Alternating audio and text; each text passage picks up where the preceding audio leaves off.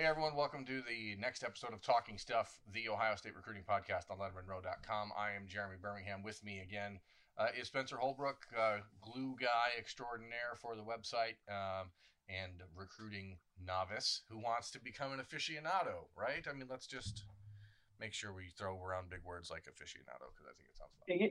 If, if you want to start using big words, Berm, I never pegged you as a big word guy, but oh, yeah. Whatever you want to do, that's that's fine with me. Yeah, sometimes I just like to throw things out there like aficionado. Sounds official.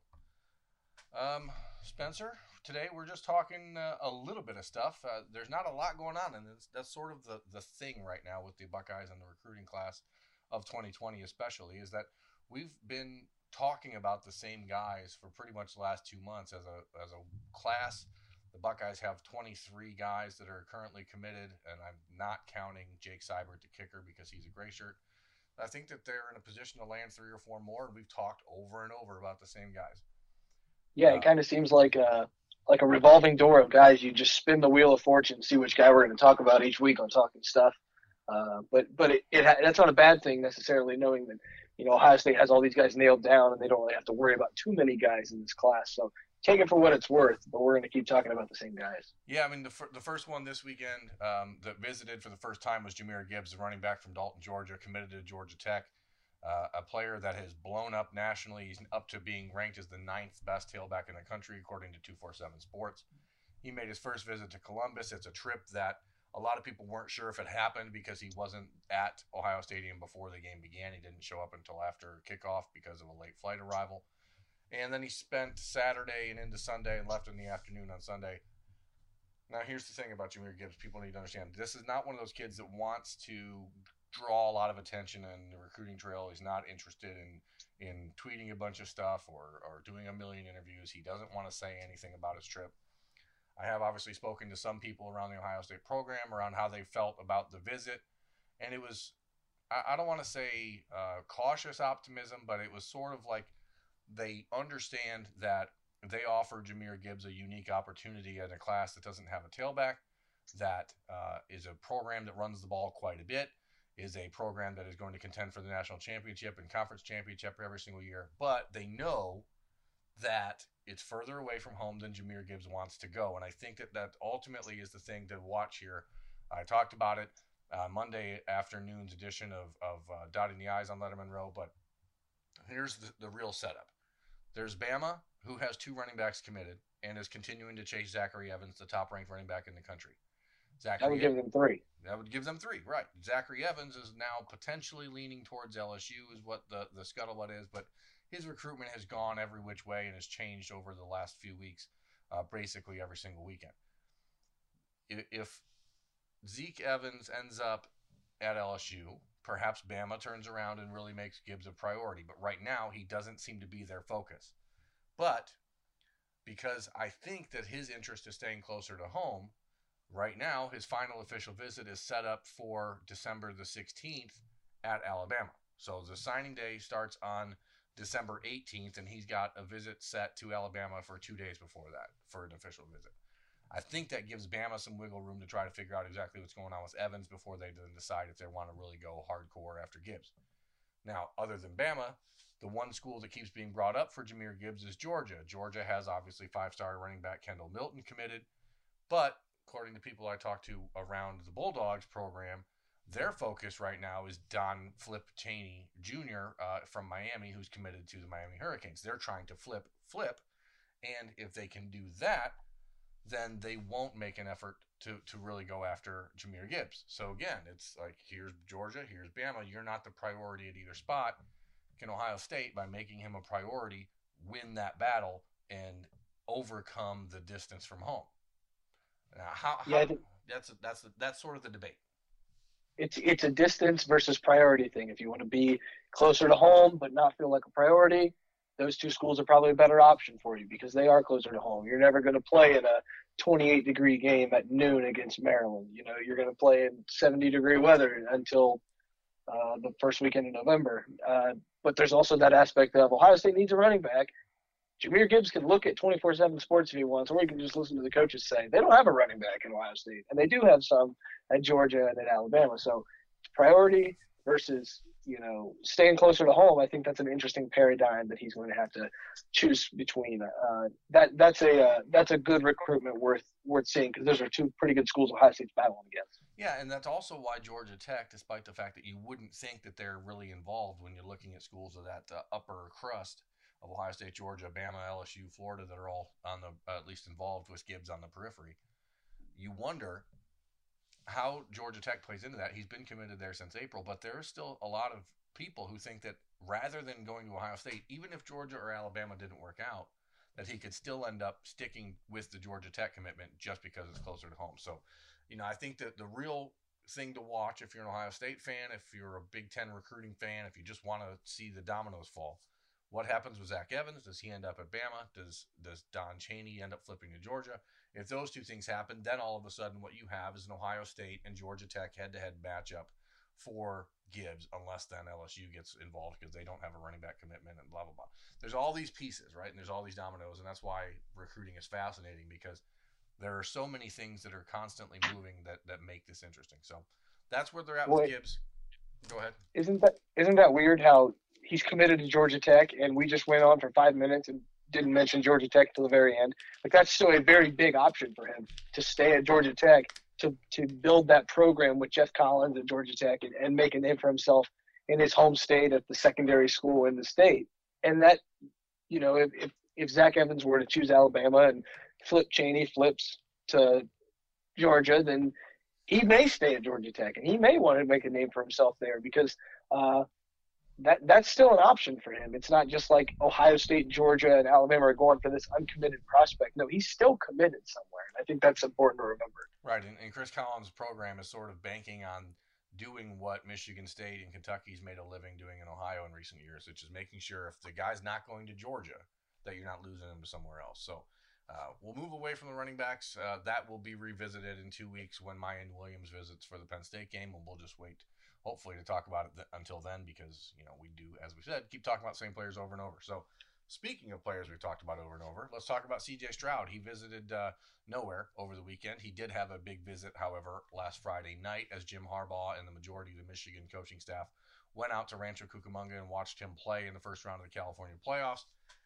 Afterward, the, the scuttlebutt was that C J had set up his official visit date to Michigan, which, when we were out in California two weeks ago, he said he wasn't sure which schools were going to get him. He knew Ohio State was going to get one. He knew Oregon was going to get one.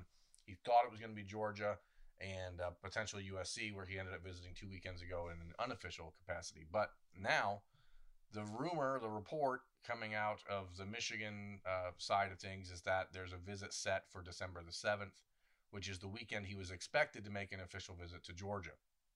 Now, he is still planning on taking the unofficial visit to Georgia this coming weekend.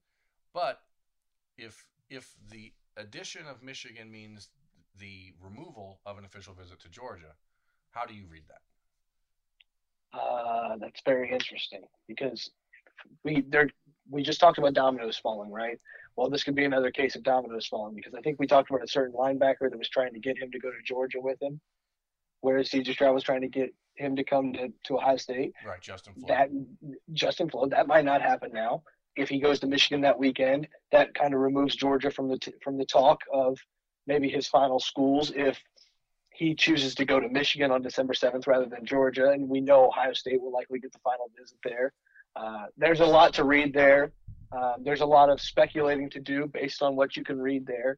Uh, I'm not going to speculate too much, because I know you know C J more than anybody, so I'm going to let you have the mic now. But I just think there's a lot of speculation that can be done based on uh, – learning that that the Michigan trip happens over the Georgia trip. That that's a that's a that's a development that I don't know if we saw coming.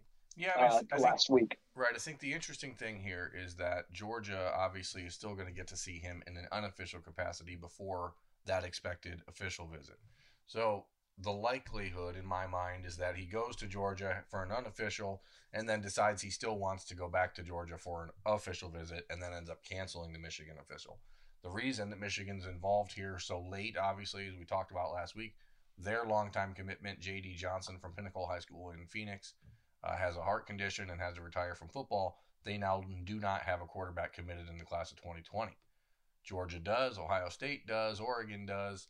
Uh, those are all the schools that are really involved. And so Michigan becomes an intriguing opportunity for him based solely on the fact that they are without a commitment at the quarterback position. But when you look at the overall specter of his relationships with, with the different schools, obviously the Wolverines are coming in pretty late.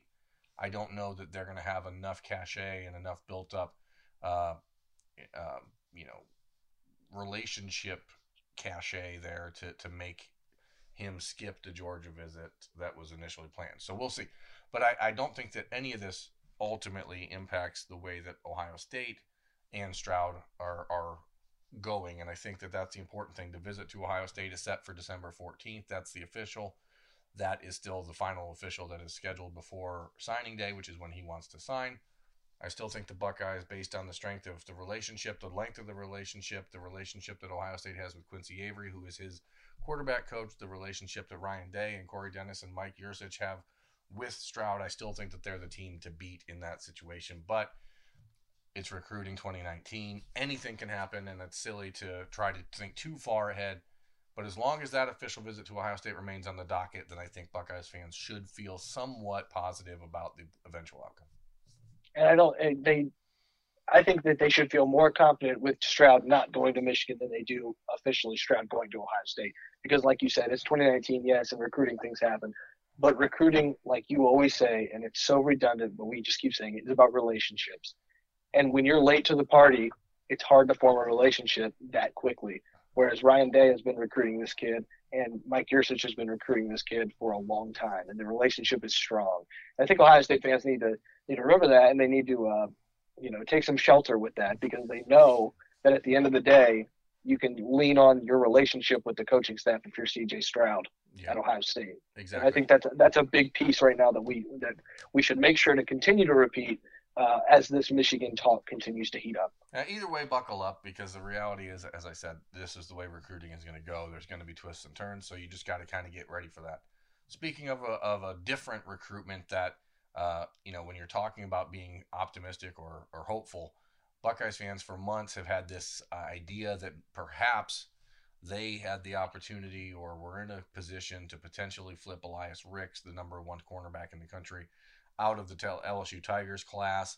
Elias is a player that famously last year said if Urban Meyer was still at Ohio State, he would have committed to the Buckeyes. He's never been back to Ohio State uh, this year. He's been committed to L S U since last Christmas. He kept saying Ohio State and Alabama were going to get official visits. And now after L S U beats Alabama, he says his recruitment is officially shut down, blah, blah, blah, blah, blah, right? Who cares? The, the odds are he was never going to end up flipping to Ohio State anyway. And if he did make the official visit in uh, the November twenty-third weekend against Penn State, which I honestly still think he probably will. I think that a lot of this stuff is just social media bluster, and he's going to still see an opportunity to go see a, a pretty good game and, and make a visit with his friends. And I think he's still going to do that. But any, any optimism, any little optimism that was there with Elias Ricks before, I think should be gone. Yeah, and, and you've been saying that for a long time. Elias Ricks was not going to be at Ohio State. And I think part of it was Elias getting a lot of attention from the biggest fan base in the country, sure. Which everybody wants that. You know, why would you not want the biggest fan base fan base in the country to talk about you as somebody who could come play for you?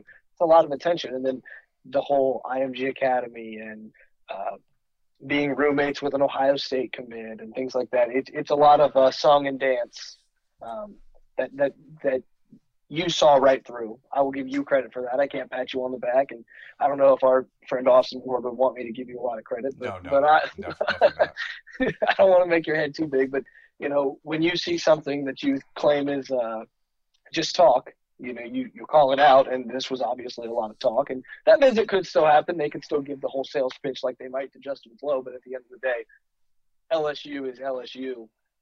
And uh, the, the debate for D B U can go on and on, but it looks like Ricks is going to be part of the D B U section in L S U and not O S U. Yeah, and that's why the Buckeyes have been so, you know, proactive in going out and flipping Ryan Watts from Oklahoma. They have Legend Cavazos, Clark Phillips, Layton Ransom, Court Phillips, or sorry, Court Williams could potentially play, um, you know, d- defensive back. You have Cameron Martinez who could play defensive back. They obviously know that they're in a position where they're going to be losing a handful of uh, very important players in the secondary. And they would love to bring in a guy like Elias Ricks or Keely Ringo from Scottsdale, Arizona, who's the number two ranked cornerback in the country. But both of those have been beyond long shots for a long time. and Ricks was significantly ahead of uh, Keely Ringo on the possibility meter, but that was still very, very low. So speaking of possibilities that are uh, low, but maybe now shrinking, uh, Tyler Barron, the four-star defensive end from Knoxville Catholic High School, took an official visit to Ohio State on the weekend of October fourth when the Buckeyes hosted Michigan State. He announced on Sunday afternoon that he thinks his decision had been made uh, on Twitter, but then he told me on Monday that he's still not going to make any announcement until signing day. The, the belief that I have is that as the Tennessee Volunteers have gotten a little bit better and the odds of his father uh, holding on to his job with the Volunteers, he works in the recruiting office for Tennessee, and that coaching staff being in, uh, sticking in place, I think the odds are now better uh, that Barron ends up at Tennessee and not Kentucky or Ohio State. What is your take? Uh, yeah, I think that's true. Uh, Tennessee looks like a competent football team now. Um, it seems like Jeremy Pruitt's going to keep his job for a third year. Um, I think that's probably the right thing for them to do uh, as far as recruiting and just coaching. I think uh, you're seeing some si- real signs of improvement there, which also means recruits are going to see some real signs of improvement there. If me, a former football player who only played uh, varsity football in high school, can see that there's improvement on the field, I think a four- and five-star recruit that might be considering Tennessee can see that as well. Yeah, especially uh, so Tyler Barron. Sorry, go ahead. So if your dad works in the recruiting office, you see improvement on the field, and you get to be around the guy who's recruiting you at the dinner table, I mean, or somebody who could potentially be uh, somebody in your office is at the at the dinner table, then, then there's a good chance you're going to stick with, with Tennessee when uh, you see the improvements that are happening on the field. Yeah, Barron is the country's fourth-ranked strong side defensive end. As I said, he did visit Ohio State officially. He's been a player that Larry Johnson and the Buckeyes have been watching pretty regularly over the last handful of months. He made two visits uh, since the summer.